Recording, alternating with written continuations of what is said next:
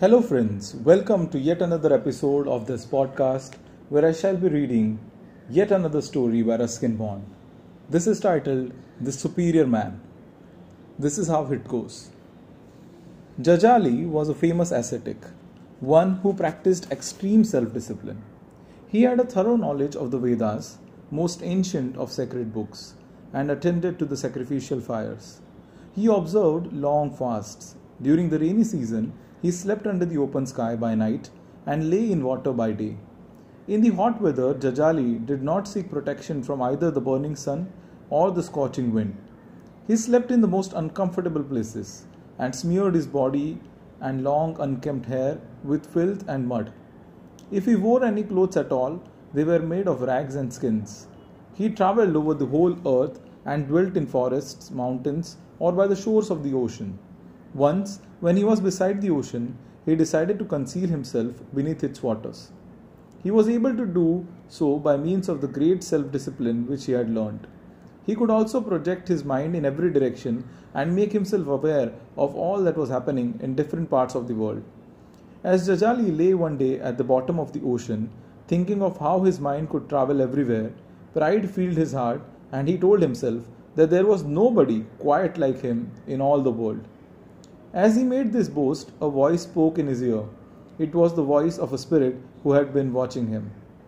You should not have made that boast, most noble Brahmin. There is a shopkeeper I know, a very virtuous man, who lives in Banaras and earns a living by buying and selling perfumes. Some say he is the most virtuous of men, but I don't think he would boast about it. A shopkeeper? said the ascetic. I should like to see this wonderful shopkeeper. Tell me where he lives and how to get there. The spirit gave him the necessary directions, and Jajali left his watery bed and set out for Banaras. On the way, he came to a forest where he decided to spend some time practicing fresh austerities. For many days, he stood absolutely still. He never moved a muscle, and to all appearances was more like a pillar of stone than a man, with his great mass of filthy, disheveled hair on top. It was not long before two birds, in search of a place to build their nest, decided that there was no better spot than the ascetic's head. And so they built their nest in his hair, making use of leaves and grass. In due course, the nest contained a full clutch of eggs, but Jajali never moved. Pity would have prevented him from doing so. Eventually, the eggs were hatched, the young birds emerged. Days passed and the feathers grew. As more days passed, they learned to fly. Then they would go off with the parents for a few hours at a time in search of food.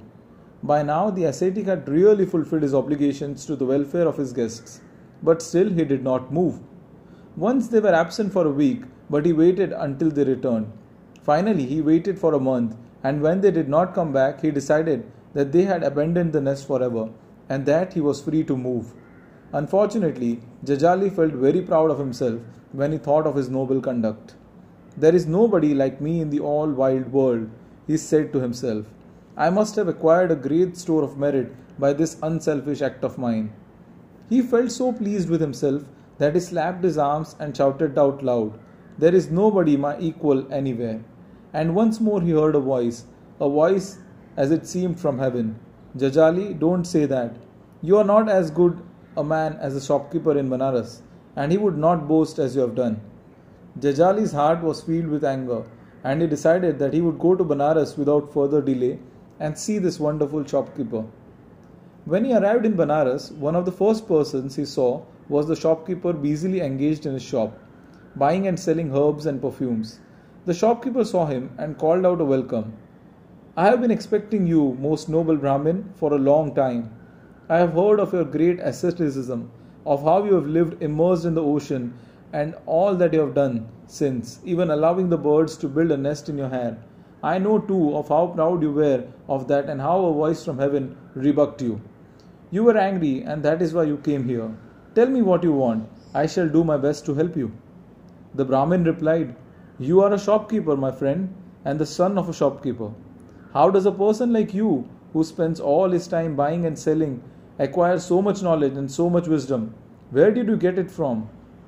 My knowledge and wisdom consist in nothing but this, said the shopkeeper.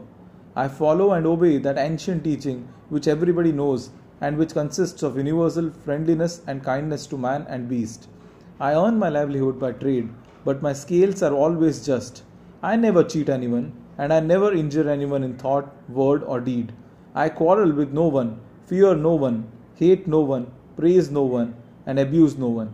And I am convinced that the life I live is the life that secures both prosperity and heaven just as surely as the life that is devoted to penance and sacrifice.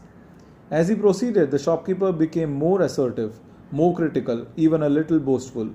Not only did he condemn the killing of animals, he also expressed his disapproval of agriculture, because the plough gives pain to the earth and causes death of many tiny creatures living in the soil, apart from the forced labor it took from bullocks and slaves. As for animal sacrifices, he said, they had been started by greedy priests. The true sacrifice was the sacrifice performed by the mind, and if there had to be sacrifices at all, people should use herbs and fruits and balls of rice. Nor did he believe in pilgrimages. There was no need to wander all over the land, visiting sacred rivers and mountains. There was no place so holy as the soul itself. Jajali was indignant. He told the holder of the scales, as he called him, that he was an atheist. How were men to live if they did not plough the ground? Where would they get food? And as for sacrifices, the world would come to an end if we gave them up. The shopkeeper declared that if only men would go back to the real teaching of the Vedas, they would find that there was no need to plough the ground. In ancient days, the earth yielded all that was required. Herbs and plants grew of themselves. Despite the strength of the shopkeeper's arguments, the ascetic was not convinced. We are told that both he and the shopkeeper died not long afterwards, and that each went to his own particular heaven, their heavens being as different as were their ways of life. This was the Devashish Palkar. Thank you for listening to this podcast. Take care.